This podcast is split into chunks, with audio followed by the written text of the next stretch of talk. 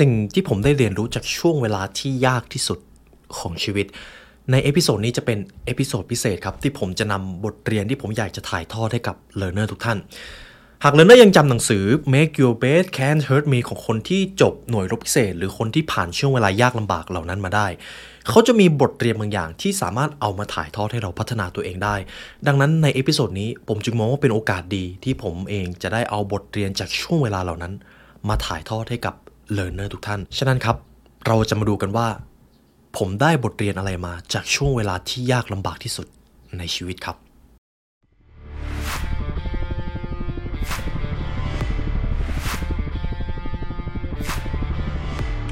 อิสรภาพ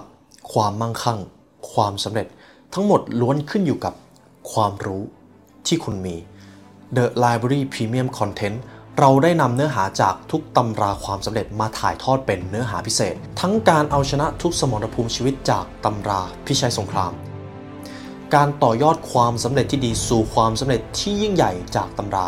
Good to Great หรือการค้นหาความสำเร็จและความหมายของชีวิตจากตำรา Start with Why และตำราความสำเร็จด้านอื่นๆ ที่พร้อมจะยกระดับชีวิตสู่ความสำเร็จให้กับทุกท่าน เรายินดีและเป็นเกียรติที่จะได้เป็นเพื่อนร่วมทาง ทุกท่านสามารถเข้ามาเรียนรู้เนื้อหาพิเศษกับเราได้แล้ววันนี้ที่ www.thelibrarylearn.com เพราะการเรียนรู้จะทำให้คุณเป็นอิสระ ในตอนนี้ผมอยากจะนำบทเรียนจากช่วงเวลาที่ผมเคยอยู่ในหน่วยรบพิเศษ ถ้าหลายท่านติดตามผมมาตั้งแต่แรกๆ ในตอนนี้ครับ ในฐานะโฮสต์ของ The Library ผมเองก็ชื่อว่าไลออนนะครับไลออนยุวศินนั่นเอง ผมเชื่อว่าหลายท่านรู้จักชื่อผมอยู่แล้ว มีคุณผู้ฟังหลายท่านถามมาเยอะมากเลยว่า มีบทเรียนอะไรบ้างที่ผมได้จากการเคยอยู่ในหน่วยรบพิเศษ หลายท่านอาจจะสงสัยว่าผมทำงานแบบไหนหน่วยรบพิเศษทำงานอย่างไร ผมอาจจะเอารูปนี้ให้ดูครับ รูปนี้เป็นอีกรูปหนึ่งที่ผมตั้งมาไว้ค่อนข้างบ่อย เป็นรูปตัวผมเองตอนที่กำลังอยู่ในช่วงการฝึกตอนนั้นทำงานแล้ว ช่วงเวลาในรูปนี้เพิ่งผ่านมาประมาณ 2-3 ปีเองนะครับเป็นรูปที่ผมตั้งไว้ข้างหลังตลอด ผมเชื่อว่าหลายท่านเองก็สงสัยว่าเป็นรูปอะไร ตัวผมเองเคยปฏิบัติงานอยู่ในหน่วยรบพิเศษนะครับ อันนี้คือภาษาที่เราเรียกกันในประเทศไทย หน่วยรบพิเศษคืออะไร ก็คือกองกำลังทหารที่ถูกฝึกมาเป็นพิเศษ มันก็จะมีความสงสัยว่าคำว่าพิเศษเนี่ยมันพิเศษอย่างไร มันจะมีรูปแบบหรือหลักสูตรในการฝึกที่แตกต่างจากการฝึกทั่วไป ถามว่าหนักขนาดไหน ผมอาจจะตอบได้ว่าหนักเกินกว่าที่ตัวผมได้จินตนาการไว้ ดังนั้นผมแทบจะไม่สามารถอธิบายให้ทุกท่านเห็นภาพได้เลยว่ามันหนักขนาดไหน แต่หากให้ผมพูดสั้นๆเลยก็คือ การฝึก หนักจริง ๆ ครับ จุดประสงค์หลักๆในการฝึกนักเรียน คือต้องการบุคลากรที่มีประสิทธิภาพมากพอเข้ามาทำงานในหน่วย เพราะพอขึ้นชื่อว่าหน่วยรบพิเศษคุณจะต้องมีความเชี่ยวชาญในงานที่ทำสูงมาก คุณจะต้องมีไหวพริบตัดสินใจในช่วงเวลาที่ยากลำบาก เพราะบางครั้งการตัดสินใจอาจจะหมายถึงชีวิตหรือความเสียหายมหาศาลจึงไม่ใช่เรื่องแปลกครับหากเราไปดูใน YouTube ก็จะมีคนที่ออกระหว่างการฝึกเต็มไปหมดเลยเป็นเรื่องปกติครับ เพราะเขาต้องมีความเข้มงวดในการฝึกจริง ๆ ภารกิจหลักๆ ก็จะเป็นการต่อต้านการก่อการร้ายเป็นหลัก ในตอนนี้ตัวผมก็ได้ออกมาเป็นคนธรรมดาเป็นที่เรียบร้อยแล้ว ถึงแม้จะบอกว่าเป็นรบพิเศษครับ แต่จริง ๆ แล้วเราก็เป็นคนธรรมดาเนี่ยแหละครับ ไม่ได้แข็งแกร่งไปกว่าคนทั่วไป ไม่ใช่เลย เราเป็นคนธรรมดาเหมือนกันครับ เพียงแค่ว่าอาจจะถูกฝึกมาเข้มงวดหน่อย เพื่อที่จะได้มีความชำนาญในงานที่ทำเท่านั้นเอง แต่ผมอาจจะบอกได้เต็มปากเลยว่าตัวตนที่ดีที่สุดของผม ถูกสร้างขึ้นในช่วงเวลานั้น ผมเลยได้ถอดบทเรียนออกมาเป็น 9 ข้อครับ ผมเชื่อว่า 9 ข้อนี้คือสิ่งที่ผมได้ตกผลึกจากช่วงเวลาที่ยากที่สุดในชีวิต จึงเป็นโอกาสดีที่ผมอยากจะเอาบทเรียนเหล่านั้น มาถ่ายทอดให้กับ learner ใน episode นี้ครับ มาดูกันว่าบทเรียนที่ผมได้เขียนเอาไว้ มีอะไรบ้าง ข้อที่ 1 learn to hearken yourself first เรียนรู้ที่จะฟังตัวเองก่อนเป็นลำดับแรก คุณต้องมีเป้าหมายที่แน่ชัด และที่สำคัญที่สุดคือเป้าหมายนั้น ควรจะเป็นเป้าหมายและความปรารถนาของตัวท่านเอง ผมอาจจะบอกได้เลยว่าทุกๆ คนที่ผ่านหลักสูตรหรือจบการศึกษา ทุกคนมีเป้าหมาย ทุกคนมีวิสัยทัศน์ที่แน่ชัดในชีวิตของตัวเอง ดังนั้นมันทำให้ผมได้ข้อคิดเลยว่าการมีเป้าหมายเป็นเชื้อเพลิงที่สำคัญมาก ไม่ว่าจะเป็นเรื่องอะไรก็ตาม ผมเชื่อว่าเป้าหมายของทุกท่านจะมีความยากจะมีความท้าทายอยู่ในตัว แต่ที่สำคัญก็คือเป้าหมายนั้นต้องชัด และท่านต้องเป็นคนตั้งความปรารถนานั้นด้วยตัวเอง อย่าตั้งเป้าหมายเพียงเพราะความคาดหวังของคนอื่น นี่คือสิ่งที่สำคัญมากและจะมองข้ามกันไม่ได้ หนังสือความสำเร็จทุกเล่มก็ให้ความสำคัญกับสิ่งนี้ครับ เป้าหมายในตอนที่มันอยู่ในหัวเรา จับต้องไม่ได้เลย มองไม่เห็นด้วย จนกว่าเราจะมีแผน จนกว่าเราจะมีกลยุทธ์ในการสร้างเป้าหมายให้เป็นความจริงในชีวิต แต่ไม่ว่าอย่างไร จุดเริ่มต้นอยู่ในนี้หมดเลยครับ และในช่วงเวลาการฝึกหลักสูตรครับ การเข้าใจตัวเองเป็นเรื่องที่สำคัญมาก เพราะในระหว่างการฝึก พวกเราจะตั้งคำถามกับตัวเองบ่อยมากว่าเรามาทำอะไรที่นี่ทำไมเราต้องพาตัวเองมาเหนื่อยด้วย เราจะเจอคำถามแบบนี้บ่อยมาก และถ้าเราไม่รู้จักตัวเอง ถ้าเราไม่มีคำตอบให้กับคำถามเหล่านั้น เราจะท้อไวมาก ฉะนั้น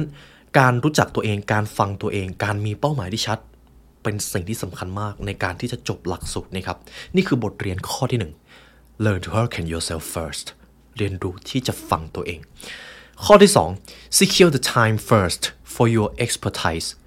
อย่ามองหาเทคนิคแต่ฝึกพื้นฐานให้มีความเชี่ยวชาญ ความเชี่ยวชาญที่จำเป็นต้องมีในงานที่ทำก็คือ อาจจะเป็นการใช้อาวุธการมียุทธวิธี ซึ่งผมบอกเลยว่าสกิลหรือทักษะแต่ละคนในช่วงที่เข้ามาก็จะแตกต่างกันไป บางคนอาจจะเริ่มจากศูนย์ บางคนอาจจะไม่ได้มีพรสวรรค์เลย แต่ท้ายที่สุดเมื่อจบการศึกษาครับ ทุกคนจะมีความเชี่ยวชาญและชำนาญในงานที่ทำสิ่งหนึ่งที่ผมเจอก็คือ ครูฝึกจะไม่ได้สอนเทคนิคพิเศษอะไรเลย แต่เขาจะยัดพื้นฐานให้นักเรียน ยัดชั่วโมงบินให้มากที่สุด หากให้ผมเปรียบเทียบกับการเล่นกีฬาถ้าเป็นการเล่นบาสก็คือ ให้เดาะบอลอยู่อย่างนั้นครับเดาะอยู่อย่างนั้นเดาะจนเบื่อ แต่มันเหมือนจะไม่ได้มีอะไรเกิดขึ้น แต่สิ่งที่ได้รับมาก็คือ ชั่วโมงบิน ชั่วโมงบินเป็นสิ่งที่สำคัญมาก พื้นฐานกับชั่วโมงบินคือสิ่งแรกเริ่มที่ต้องมี แล้วหลังจากนั้นเดี๋ยวเทคนิค มันจะมาเอง นี่คือสิ่งที่ผมได้เรียนรู้จากช่วงเวลาที่ฝึกอยู่ แล้วก็มีคุณครูหลายท่านให้ความสำคัญกับสิ่งนี้ หากให้ผมพูดง่ายๆเลยก็คือ หากเราอยากจะเก่งอะไรก็ตามเบสิกชั่วโมงบิน คือสิ่งแรกที่เราต้องมีครับ อย่าเพิ่งมองหาเทคนิค หากเรามองหาเทคนิคหรือมองหาทางลัดในการที่จะประสบความสำเร็จ หรือความเชี่ยวชาญอะไรก็ตาม พื้นฐานเราจะไม่แข็งแกร่ง แล้วถ้าเรามีพื้นฐานไม่แข็งแกร่งการประยุกต์การต่อยอดความเชี่ยวชาญ มันจะเป็นไปได้ยาก นี่คือสิ่งที่สำคัญครับ เบสิกกับชั่วโมงบิน ในประสบการณ์ตอนที่ผมเรียนอยู่แล้วก็ทำงานก็คือก็จะมีการใช้อาวุธใช่ไหมครับ การใช้อาวุธเหมือนจะง่าย แต่จริง ๆ มีความซับซ้อนแล้วใช้ร่างกายหลายส่วนมาก อาจจะบอกว่าใช้ทุกส่วน จะมีอยู่คำคำหนึ่งในเรื่องของการฝึก เขาจะเรียกว่า muscle memories เราจะต้องมีชั่วโมงบินมากพอจนกล้ามในทุกส่วนจดจำมีความชำนาญในการใช้อาวุธของตัวเอง ซึ่งนี่เป็นสิ่งที่สำคัญมากเขาไม่ได้บอกเทคนิค เขาแทบไม่ได้สอนเทคนิคอะไรเลย แต่เขาสอนให้เราเก็บชั่วโมงบินจนกล้ามในทุกส่วนมันจำครับ แล้วทุกท่านครับ ผมเอาสิ่งสิ่งนี้ไปปรับใช้กับทุกๆ ความเชี่ยวชาญที่ผมต้องการจะสร้างขึ้นพอดแคสต์ที่ผมทำในช่วงแรกเริ่มผมไม่ได้มีเทคนิคอะไรเลย แต่ผมแค่เรียนพื้นฐานกับเพิ่มชั่วโมงบิน ผมอาจจะฝึกบุคลิก ผมอาจจะฝึกเนื้อหาในการพูด ผมอาจจะฝึกการอ่านทบทวนเนื้อหาให้พร้อมสำหรับการนำเสนอนี่คือเบสิกทั้งหมดเลยครับ แต่เมื่อเอามาผนวกกับชั่วโมงบิน หลังจากนั้นเทคนิคมันจะมาเอง พื้นฐานเป็นสิ่งที่สำคัญมากครับ นี่คือกฎข้อที่ 2 ข้อที่ 3 learn to observe human nature เรียนรู้ที่จะอ่านคนให้เป็นครับ ไม่ว่าเราจะทำอะไรก็ตาม จะต้องมีเรื่องของคนเข้ามาเกี่ยวข้อง การอ่านคนเป็น มันคือการเพิ่มแนวโน้มความสำเร็จในชีวิตก็ว่าได้ หากท่านอ่านคนเป็นท่านจะรู้ว่าท่านจะวางตัวอย่างไร หากเราจะไปมีปฏิสัมพันธ์หรือไปมีผลประโยชน์กับใครก็ตาม ถ้าเราอ่านคนไม่เป็น เราจะเสียเปรียบ เราจะไม่รู้ว่าเราควรจะวางแผนหรือปฏิบัติตัวอย่างไร ซึ่งในช่วงเวลาที่ผมเคยทำงานอยู่การอ่านคนให้เป็นเป็นอะไรที่จำเป็นมาก เพราะในช่วงเวลาที่มีความกดดัน มีความเป็นความตายเข้ามาเกี่ยวข้อง การอ่านคนให้เป็นจะทำให้เรารู้ว่าอะไรอาจจะเกิดขึ้น นี่คือสิ่งที่สำคัญครับสำหรับการอ่านคนให้เป็น หลักในการอ่านคนก็คือ ตาดู หูฟัง แต่อย่าถามครับ นี่คือหลักการอ่านคนที่ผมใช้ มันคือการสังเกตนั่นเอง ข้อมูลจากการอ่านคนมักจะไม่ได้มาจากสิ่งที่อีกฝ่ายพูด แต่มักจะมาจากสิ่งที่อีกฝ่ายไม่ได้ตั้งใจทำอาจจะเป็นความผิดปกติบางอย่างในช่วงเวลาเพียงแค่เสี้ยววินาที แต่นั่นแหละครับ คือสิ่งที่บ่งบอกความจริงของอีกฝ่ายได้มากที่สุด ปัญหาใหญ่ๆมักจะเกี่ยวข้องกับคน การอ่านคนให้เป็นจะทำให้ท่านรับมือกับสถานการณ์ต่างๆ ได้ฉลาดมากขึ้น นี่คือกฎข้อที่ 3 กฎข้อที่ 4 rigorous in your rules tolerant with other หากแปลได้ตรงๆก็คือ จงมีความเข้มงวดกับตัวเอง แต่ผ่อนปรนกับผู้อื่น เพราะผู้อื่นคือสิ่งที่เราควบคุมไม่ได้ ในช่วงเวลาการฝึกในช่วงเวลาการทำงานการมีวินัยในตัวเองเป็นสิ่งที่สำคัญมาก การมีกฎระเบียบ การมีความรับผิดชอบต่อตัวเอง เป็นสิ่งที่ต้องฝึก แล้วต้องฝึกอย่างเข้มงวดด้วยโดยเฉพาะงานแบบนี้ แต่สิ่งหนึ่งที่ตัวผมเองก็ได้เรียนรู้จากช่วงเวลานั้นก็คือ มีแค่ตัวเราเท่านั้นที่ควบคุมได้ มีแค่ตัวเราเท่านั้นที่เรารับผิดชอบได้ ส่วนสิ่งที่ไม่ได้อยู่กับตัวเราอาจจะเป็นคนอื่นๆ เราควบคุมไม่ได้เลย แล้วมันเป็นไปได้ยากมากที่จะทำให้ผู้อื่นมาเป็นเหมือนเรา มันแทบจะเป็นไปไม่ได้เลย และที่สำคัญก็คืองานที่ผมได้เคยทำนั้น การทำงานเป็นทีมเวิร์กสำคัญมาก แต่สิ่งที่ผมได้เรียนรู้ เราต้องเป็นตัวอย่างให้ผู้อื่นก่อน เราต้องมีระเบียบวินัยในตัวเองก่อน แล้วเดี๋ยวคนอื่นจะทำตามเอง แต่เมื่อใดก็ตามถ้าเราเป็นผู้นำคน แต่เราทำในสิ่งที่เราพูดไม่ได้ จะไม่มีใครฟังเรา จะไม่มีใครสนใจเรา จนกว่าเราจะเป็นตัวอย่างให้เขา จะมีอยู่คำสอนหนึ่งก็คือ ตัวอย่างที่เห็นจะเด่นกว่าคำสอนเสมอครับ ฉะนั้นแล้วผมอาจจะสรุปได้ว่า เราต้องเข้มงวดกับตัวเอง มีระเบียบวินัยในการใช้ชีวิต แต่ในขณะเดียวกัน เราก็ไม่สามารถให้ผู้อื่นทำตัวแบบเดียวกับที่เราอยากจะเป็นได้ นอกเสียจากว่า เราจะเป็นตัวอย่างให้เขา และเดี๋ยวเขาอาจจะอยากเปลี่ยนแปลงตัวเอง นี่คือกฎข้อที่ 4 ต่อไปจะเป็นบทเรียนข้อที่ 5 ครับ learn to master the Wu Wei strategy ผมเอากฎข้อนี้มาเพราะอะไร ข้อนี้เป็นอีกข้อหนึ่งที่ผมได้เรียนรู้แล้วผมชื่นชอบ เป็นข้อที่ลึกซึ้งมากวูเวครับ เป็นคำของปรัชญาเต้าเต๋อจริง คือการไม่ทำอะไร แล้วปล่อยให้ทุกอย่างไหลไปตามช่วงเวลาของมันเอง บางครั้งเราต้องเรียนรู้ที่จะไม่ลงมือทำครับ ผมอาจจะบอกแบบนี้ เพราะอะไร ในช่วงเวลาที่เกิดความกดดัน ในช่วงเวลาที่เกิดสถานการณ์ไม่แน่นอน บางทีการกระทำอาจจะกลายเป็นการเติมเชื้อไฟให้สถานการณ์มันแย่ลงไปก็ได้ ในบางช่วงเวลาในช่วงเวลาที่อารมณ์เราไม่นิ่ง การที่เราตัดสินใจไปลงมือทำบางทีเหตุการณ์มันอาจจะแย่กว่าเดิม แต่มีอยู่หลายครั้งที่ตัวผมเองตัดสินใจที่จะไม่ทำอะไร ปล่อย ให้เหตุการณ์มันคลี่คลาย ปล่อยให้ตัวเองออกมาจากสถานการณ์ ปล่อยให้ความคิดได้ตกผลึก แล้วถึงเวลานั้นค่อยไปแก้ปัญหา นั่นเป็นทางเลือกที่ฉลาดกว่า ผมอาจจะบอกได้ว่าผลลัพธ์มันดีกว่าการที่เราก้มหน้าก้มตาทำโดยที่ไม่ได้ถอยออกมามองภาพกว้างเลย ฉะนั้นครับนี่อาจจะเป็นคำแนะนำจากตัวผมเอง ในช่วงเวลาที่ยุ่งเหยิง โดยเฉพาะภายในของเรา อย่าตัดสินใจเรื่องสำคัญเด็ดขาด ปล่อยให้ตัวเองได้ตกผลึกก่อน ปล่อยให้ตัวเองมีช่องว่างระหว่างเหตุการณ์ก่อน แล้วเดี๋ยวท่านจะได้ไอเดียดีๆ ท่านอาจจะได้ความคิดสร้างสรรค์มาแก้ปัญหาก็ได้ นี่คือที่มาของ Wu Wei strategy ครับ บางครั้งการไม่ลงมือทำอาจเป็นทางเลือกที่ฉลาดกว่า ต่อไปจะเป็น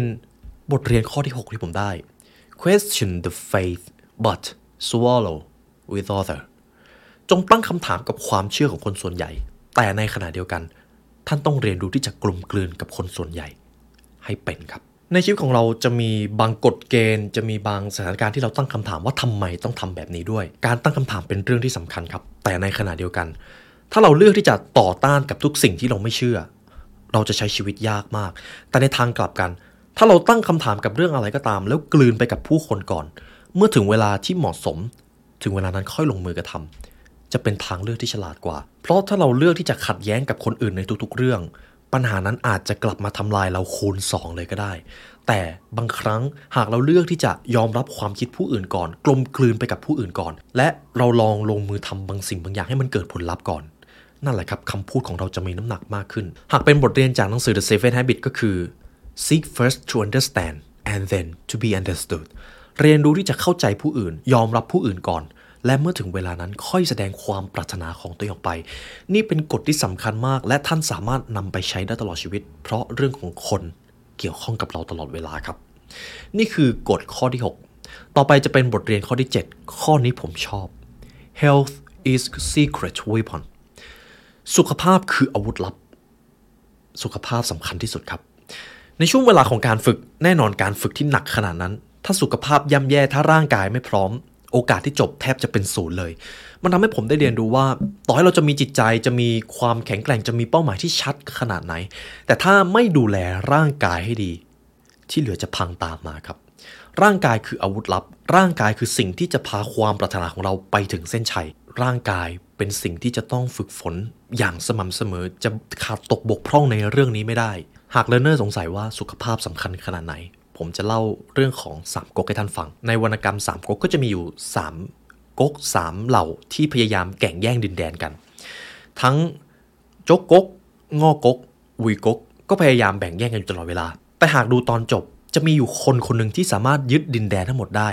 และกลยุทธ์ของคนคนนั้นเขาบอกไว้ว่า วิธีที่เขาใช้คือเขาพยายามรักษาสุขภาพของตัวเองให้มากที่สุด คนคนนั้นจะหลีกเลี่ยงการปะทะ อยู่เฉยๆ ดูแลสุขภาพตัวเอง และเมื่อเวลาผ่านไป คนที่ปะทะกันอยู่สุขภาพเริ่มย่ำแย่ และก็ค่อยๆ จากไปทีละคน จนชายคนนี้สามารถลุกขึ้นมาพงาด และก็รวมดินแดนทั้งสามก๊กเป็นประเทศจีนได้ หากท่านอยากรู้ว่าคนคนนั้นเป็นใคร สามารถดูในคอมเมนต์นะครับ ผมเชื่อว่าน่าจะมีคนมาคอมเมนต์แต่สิ่งที่ผมได้เรียนรู้ก็คือสุขภาพคืออาวุธที่สำคัญที่สุดชิ้นหนึ่ง ใครก็ตามที่ดูแลสุขภาพของตัวเองได้ดี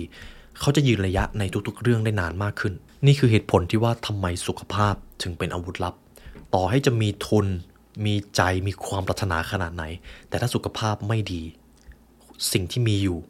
จะใช้การไม่ได้เลยครับ นี่ก็เป็นอีกเหตุผลหนึ่งที่ไม่ว่าจะเป็นพอดแคสต์เรื่องอะไรในการพัฒนาตัวเองจะมีเรื่องของสุขภาพมาเกี่ยวข้องเสมอ ผมมีโอกาสได้ฟังเลนเนอร์หลายท่านพูดถึง เขาให้ความสำคัญกับสุขภาพมากขึ้น บางคนอาจจะบอกว่านี่คือ first priority ของเขาเลยก็ได้ ซึ่งนั่นแหละครับเป็นเรื่องที่ดี สุขภาพสำคัญกว่าสิ่งอื่นใด ต่อไปจะเป็นกฎข้อที่ 8 ครับ do what other procrastinate ทำในสิ่งที่คนส่วนใหญ่ผัดผ่อนครับ มันคือการทำในสิ่งที่คนส่วนใหญ่ไม่อยากทำนั่นเอง ความสำเร็จเป็นเรื่องยาก ความสำเร็จคือสิ่งที่คนส่วนใหญ่ปรารถนา แต่มีแค่คนส่วนน้อยที่ตั้งใจจะสร้างความสำเร็จให้ตัวเองจริง ๆ เพราะมันยากครับ ความสำเร็จเป็นเรื่องยาก จึงมีแค่คนส่วนน้อยที่ทำฉะนั้นแล้วผมเชื่อว่าทุกท่านที่กำลังฟังอยู่ มีความปรารถนาเป็นความสำเร็จในชีวิต ท่านต้องทำในสิ่งที่ยากทำในสิ่งที่ยากแล้วชีวิตจะง่ายทำในสิ่งที่ยิ่งใหญ่ในขณะที่มันยังเล็กน้อยตำราพิชัยสงครามก็ได้พูดถึงสิ่งนี้ เพราะหากย้อนกลับไปในตอนแรก ตัวตนที่ดีที่สุดของเรามักจะถูกสร้างขึ้นมาจากช่วงเวลาที่ลำบาก ตัวตนของผมเองก็ถูกสร้างขึ้นมาจากช่วงเวลาแบบนั้น ช่วงเวลาที่ผมอยู่ในหลักสูตรช่วงเวลาที่ยากที่สุด ผมเองก็ตั้งคำถามกับตัวเอง ผมเองก็ไม่รู้ด้วยซ้ำว่าผมไปถึงจุดนั้นได้อย่างไร แต่ท้ายที่สุดแล้ว เมื่อผมรู้ตัวอีกทีมันทำให้ผมได้รับรู้ว่า แท้จริงแล้วเราไปได้ไกลกว่าที่เราคิด เพียงแค่ว่าเราต้องทำในสิ่งที่เราไม่เคยทำบางครั้งเราต้องออกจากความกลัวของตัวเอง ความท้าทายคือครูที่ดีครับกฎข้อสุดท้ายที่ผมจะเอามาให้ learner ในวันนี้ครับ don't ring the bell learn to surrender ในหนังสือ make your bed ครับ เขาก็ได้เอากฎข้อนี้เป็นกฎข้อสุดท้าย don't ring the bell